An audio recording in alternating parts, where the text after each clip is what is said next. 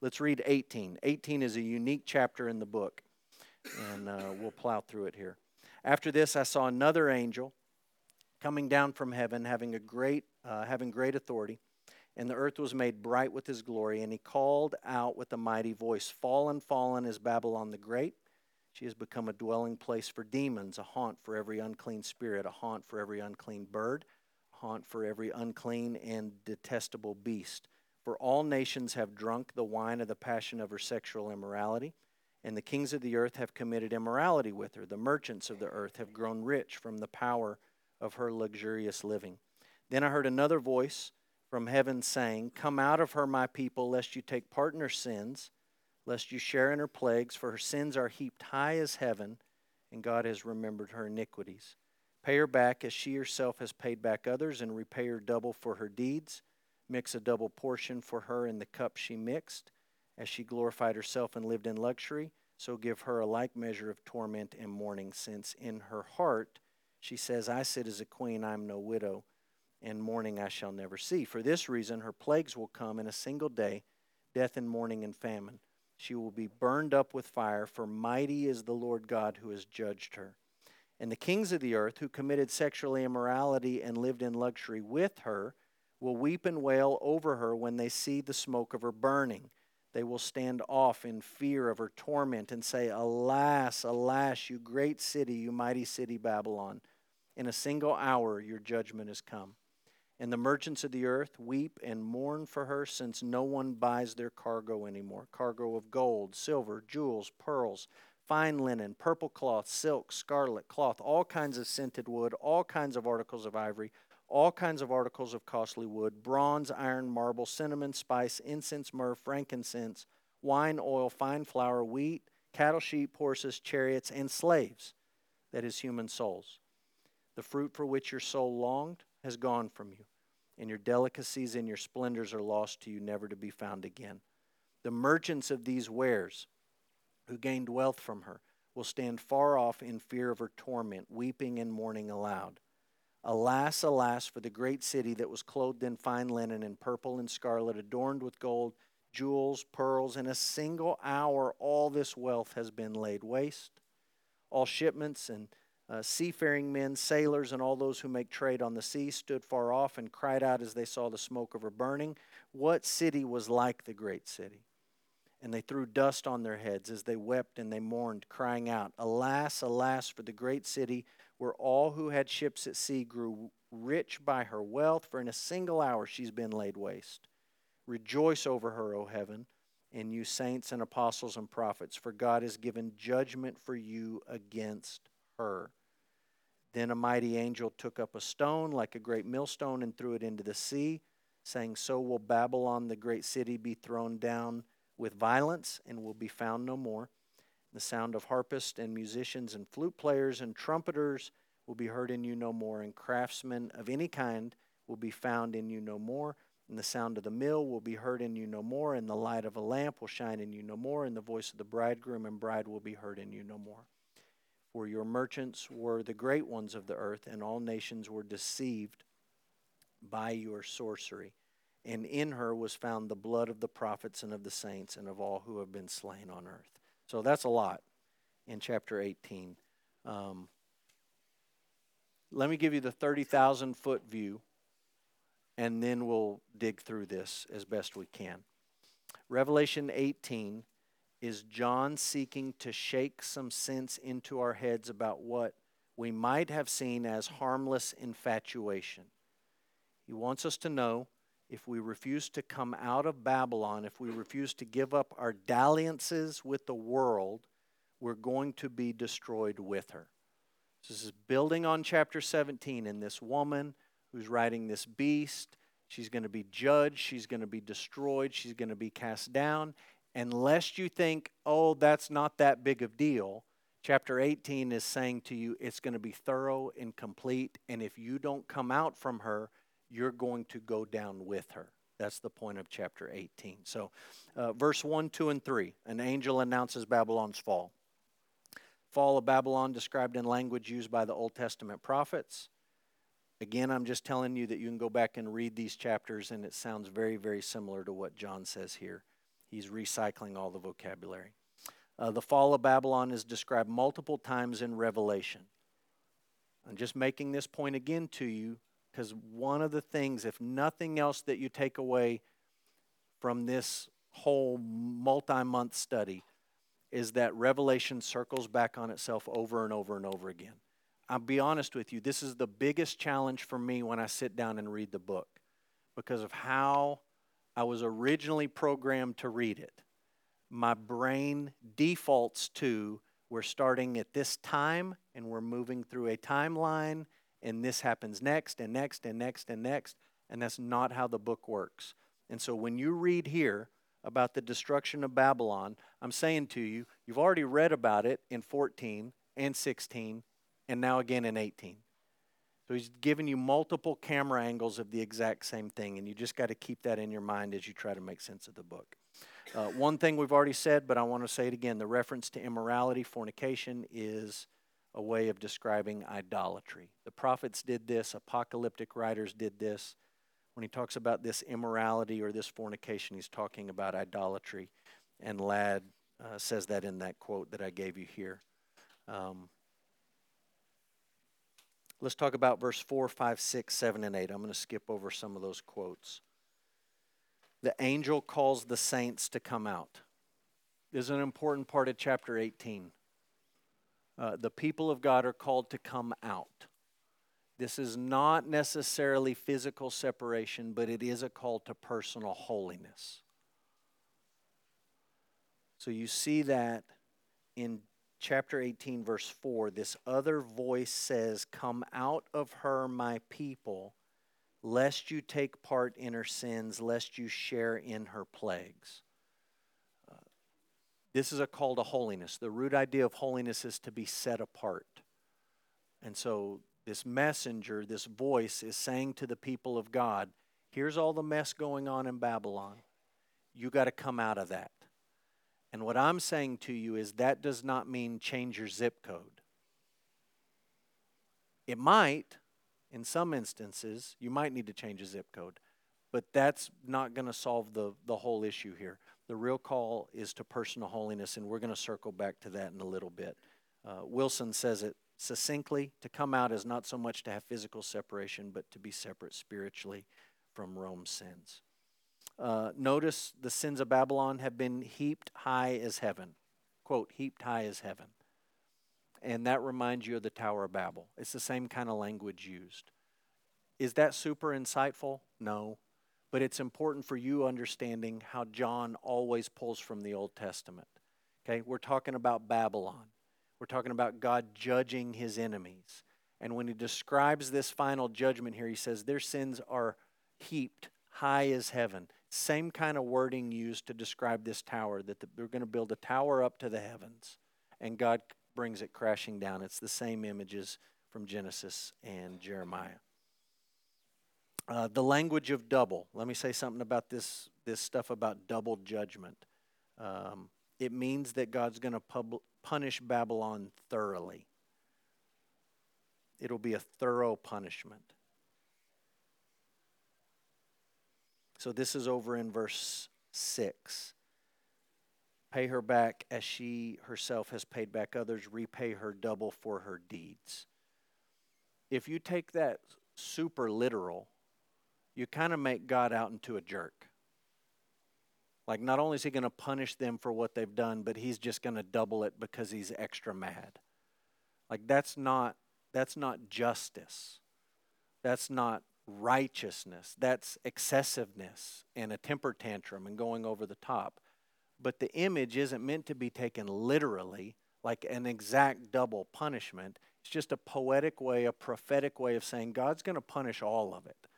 Uh, one commentator I read even said that that business about double is almost like the idea of a duplicate, a double. Like, this is what you've done, make a double, a duplicate of it. God's going to get all of it accounted for. Not anything is going to be left out. So it's going to be thorough uh, in judgment. Verse 9 to 20. This is a long section. We're just going to summarize it quickly. There's two things you need to see in 9 to 20. Babylon's friends lament. the people who made lots of money, the people who enjoyed the nice stuff, the people who liked the sexual immorality, the people who were profiting from all of it. They lament the fall of Babylon because they were enamored with her immorality and they were drunk on her wealth. Uh, if you want a biblical picture of what they're doing here, you can think about Lot's wife, the story of Lot's wife, where they're called out of Sodom, Babylon, Rome, Sodom, Egypt. It's all the same ball of mess. And she's called out, and you can see in this painting, here she is looking back, right? It's not like God just turned her into a pillar of salt because she was curious of what's going on back there and she looked back. The look back is looking back saying, Oh, we had it made in Sodom. We had the good life in Sodom. I wish God didn't destroy all of that because we really had a good thing going. And as I was looking for these pictures of Lot's wife going back, I thought I'd share with you that one. Some people think that's her. That's an actual little tower thing you can go to in the Middle East. I don't think it's on our tour coming up in the fall, those of you who are going to the Holy Lands, but some people think that that tall, skinny one is actually her. So maybe you need to make a trip to see that. I don't know. But uh, Lot's wife, she looked back and she lamented the destruction of Sodom. And that's what Babylon's friends are doing here. Alas, alas, oh, who was as great as Babylon? No one was as great, and God's destroyed her in a single moment. He's just ruined all these good things we loved and we enjoyed. Contrast that with the response of the people of God.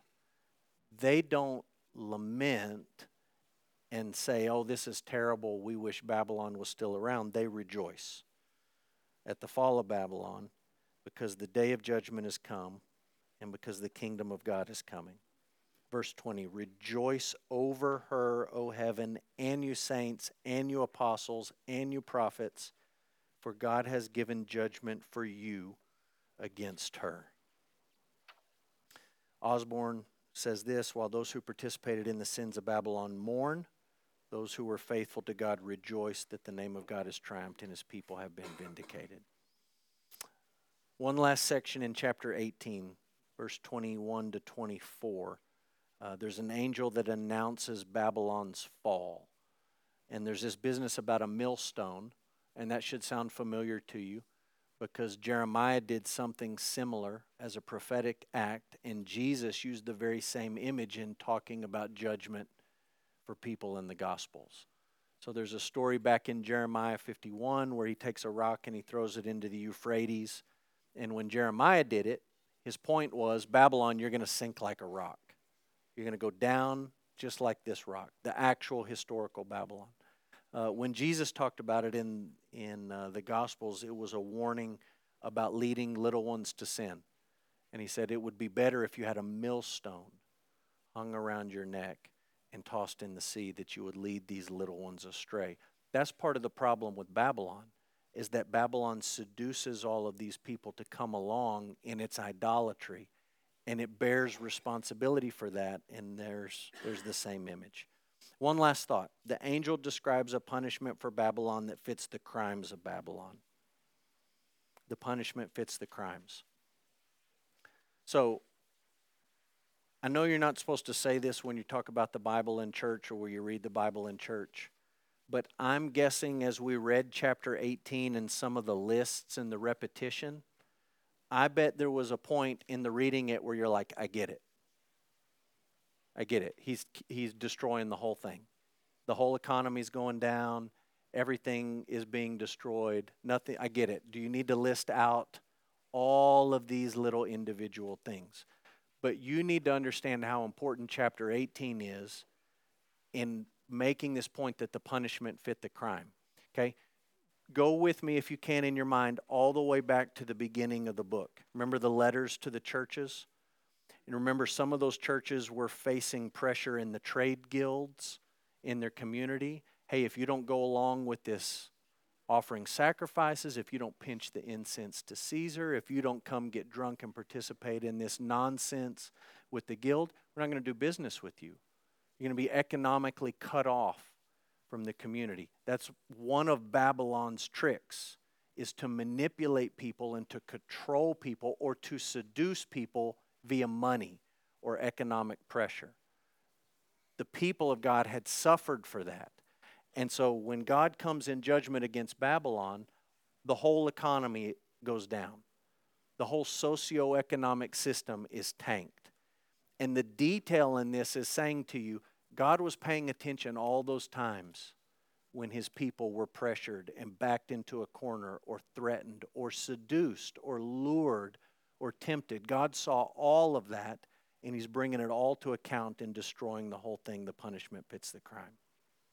Now, that's 17 and 18. Let me give you some thoughts of conclusion here.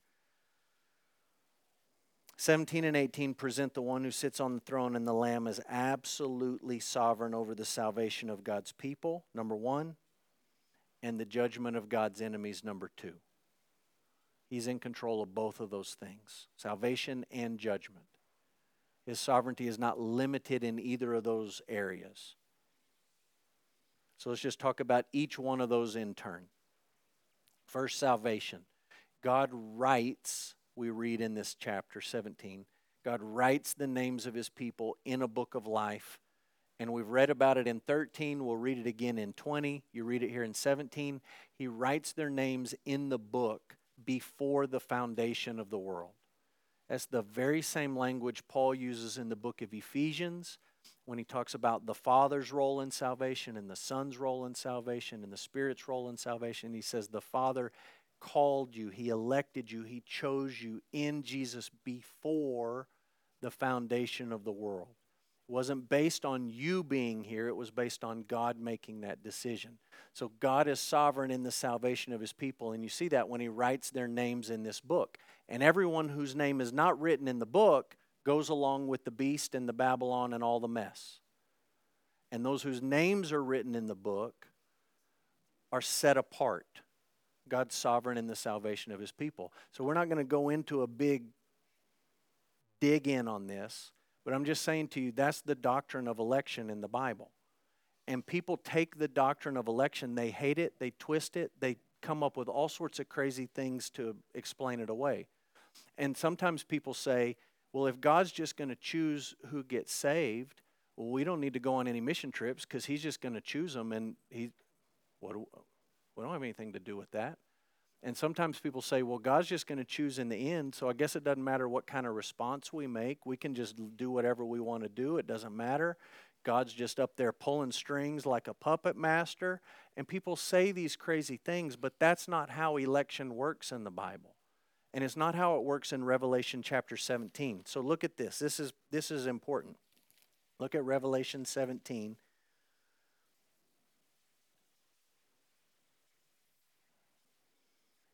Verse 8 says, The beast you saw was and was not, and is about to rise from the bottomless pit and go to destruction. The dwellers on earth whose names have not been written in the book of life from the foundation of the world, they'll marvel to see the beast because it was and it was not. And then there's all the stuff we can argue and debate about. But jump down and look below at verse 14.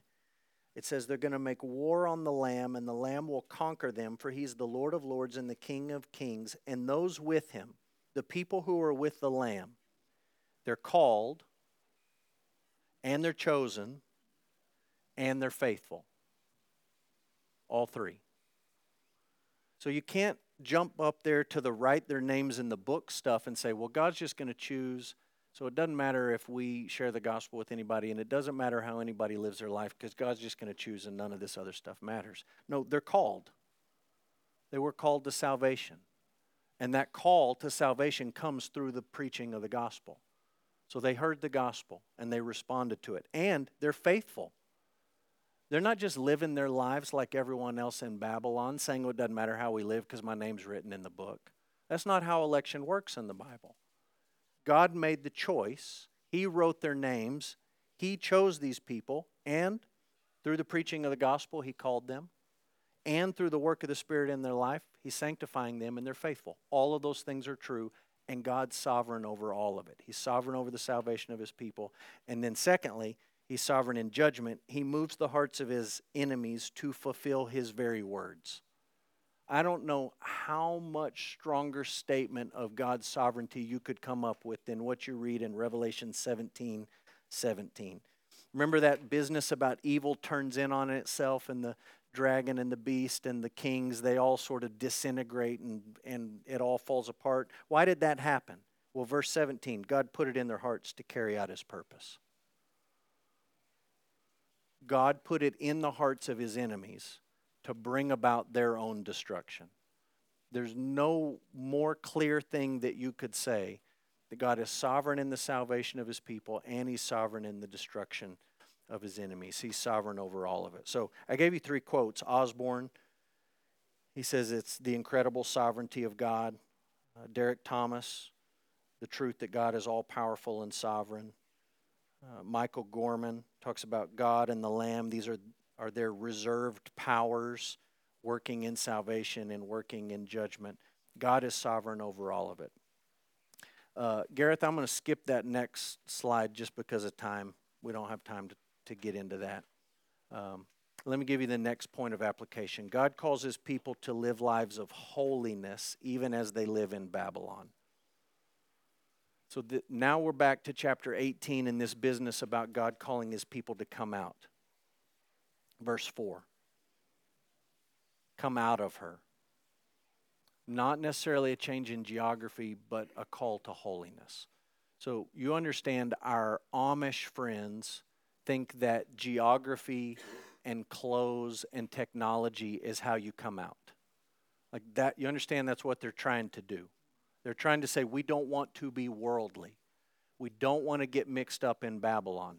So we are going to move away and live all by ourselves. We don't even want to share the same real estate with you on any level. We don't want to use the same technology. We, want, we don't want to be entangled in all of this mess. Uh, this is not a new strategy in Jesus' day, there was a group of people named the Essenes, and they chose to live out in caves in the Judean wilderness.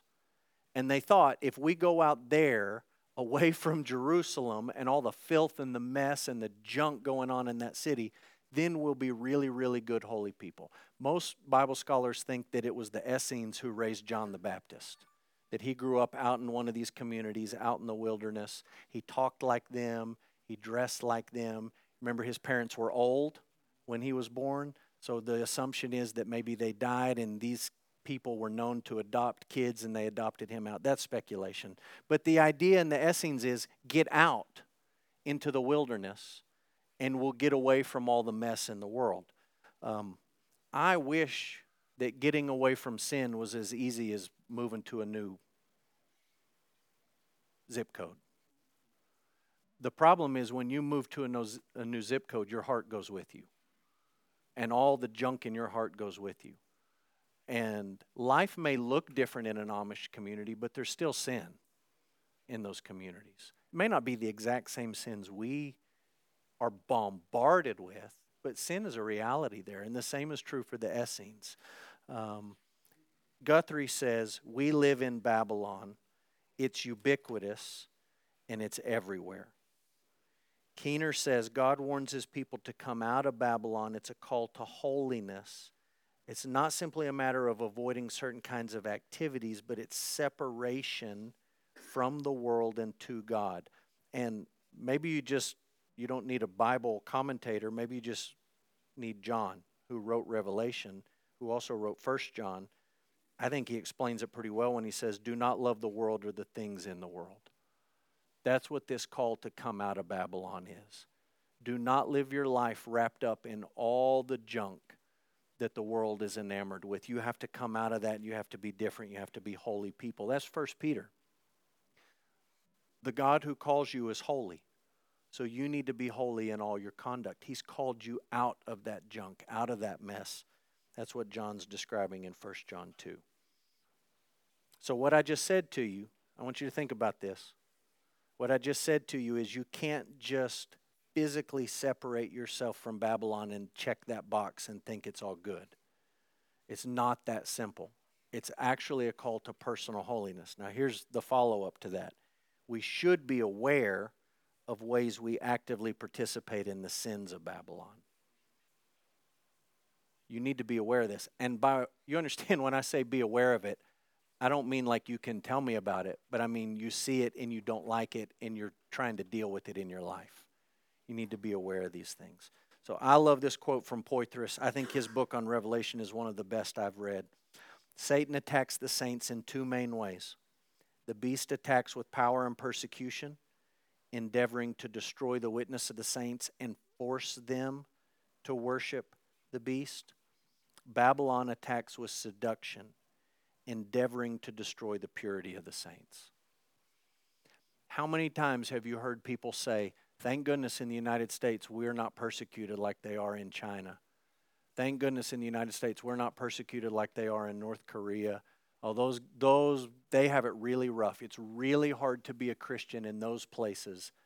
And the implication in those statements is it's so easy to be a Christian in the United States and we may not deal with as much of the first beast, the heavy handedness, the just oppressive, crushing force of government and power and politics, but we have all we can handle of the seduction part. You're just bombarded with it every day, everywhere you go, every song you hear, every TV show you watch, nonstop. Now, here's the great irony for Christians in the United States. What Christians in the United States really want to talk about Okay? And you might be a little disappointed that we haven't talked about this more tonight. What they really want to talk about is the beast, and they really want to talk about how the beast works in terms of force and the mark of the beast. And Americans get obsessed with this kind of stuff. Are they going to make us take a microchip? Are they going to make us take a shot? Are they going to make me get a barcode on my wrist? Are they going to make put a tattoo right in between my eyes on my forehead. And all that stuff is so blatant and obvious, and we just get, people get crazy about it. They get absolutely nuts about these things. And in doing that, they're focusing on, you know what? Sometimes the beast does attack with power and persecution. There's no doubt about that. That's one of his tactics. But here's another tactic seduction and trying to destroy the purity of the saints. You remember the story of, let me just go on one rabbit trail. You remember the story uh, in the book of Numbers when the people of Israel had come out and Balak, a king, hired a magician named Balaam to curse the people? Remember that story? And the donkey, that's the talking donkey and all that business. And he's going to pay him all this money. And he takes him up on this hill. They kill all these animals. He says, okay, curse the people. And God takes control of his mouth and he blesses the people. And then they try to do it again, and he blesses the people. And they try to do it again, and they bless the people. And it's this weird thing of this king is trying to just bring some direct curse that will destroy them, and God doesn't let it happen. And you say, wow, God is powerful. And he talked through this, this magician. He didn't even understand what he was saying, and he blessed the people. What a cool story. Do you remember what happened after that? Balaam came in the back door with women and seduced the people into idolatry. Very same guy. It wasn't a direct frontal attack. It wasn't a, hey, I'm going to tattoo you on your forehead. I'm going to implant you with a microchip. It wasn't that direct in your face pressure. They tried that and God stopped it. But then the people fell for the temptation and the seduction. That's the same thing being described here. So when you think, man, sure is a good thing we don't have to face all those pressures they face in North Korea. Well, I agree with you to a point.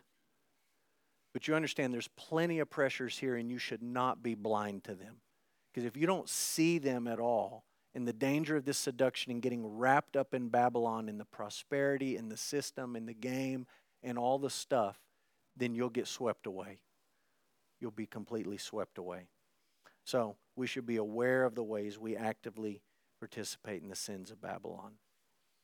Keener says this the issue in 1718 is not that Rome is an, uh, simply that Rome is an evil empire, the issue that it, uh, its privileged position in international trade made it a prime exporter of immorality. And I don't know if you've traveled overseas and witnessed how American culture influences people around the world. We are the prime exporter of immorality. It's us. Uh, go to Kenya, go to Western Europe, go to South America, go to China. We're the exporters of immorality, not the heavy handed back you into a corner, tattoo your forehead stuff. Just the seductive part about come along with us, be part of this. It's fun, it's great, it's wonderful, it'll make you happy, it's the best. That's us. And we shouldn't be blind to that. So, look, when you read this stuff about Babylon, you can read about this beast and you can say, North Korea has beastly aspects, and it does. China has beastly aspects, and it does. But guess what? The United States, same thing. different manifestation, different way that it plays out, but we're in the exact same boat. Don't think we've gotten a pass on any of this.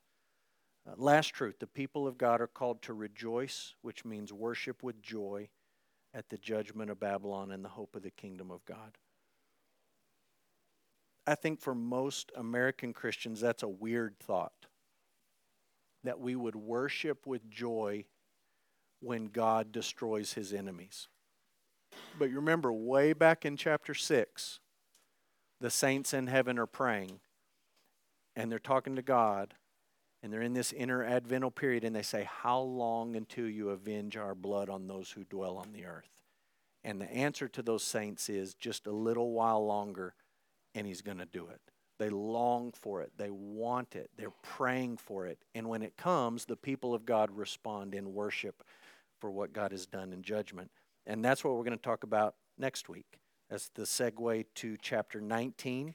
The heading in in my Bible over chapter 19 is rejoicing in heaven, and it's rejoicing at the destruction of the woman and the beasts and Babylon and those who dwell on the earth and all of God's enemies. So if you want homework for next month, you can do two things. You can read Revelation 19 and you can get on whatever music app you use and you can listen to Handel's Messiah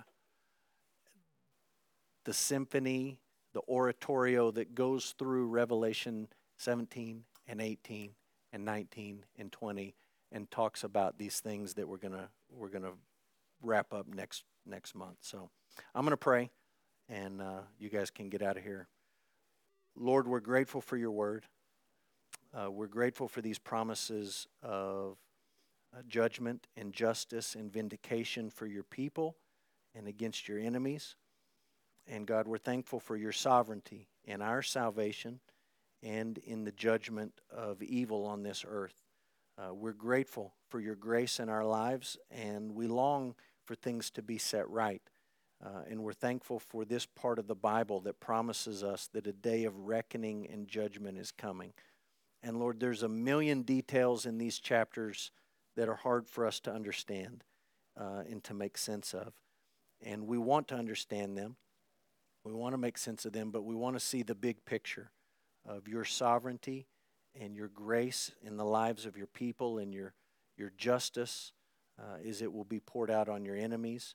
And Lord, we want to be aware of the temptations we face in our own context, uh, the seduction and the allure to be part of Babylon and all of her sins. And Lord, we pray that these warnings would uh, would scare the Babylon out of us, and that we would have hearts uh, that long to come out from Babylon and to be holy, and that you would use your word to bring these things about. Uh, Lord, I'm thankful for these men. I pray that you'd give us wisdom as we have three more uh, Tuesday nights to study together. We pray in Jesus' name. Amen.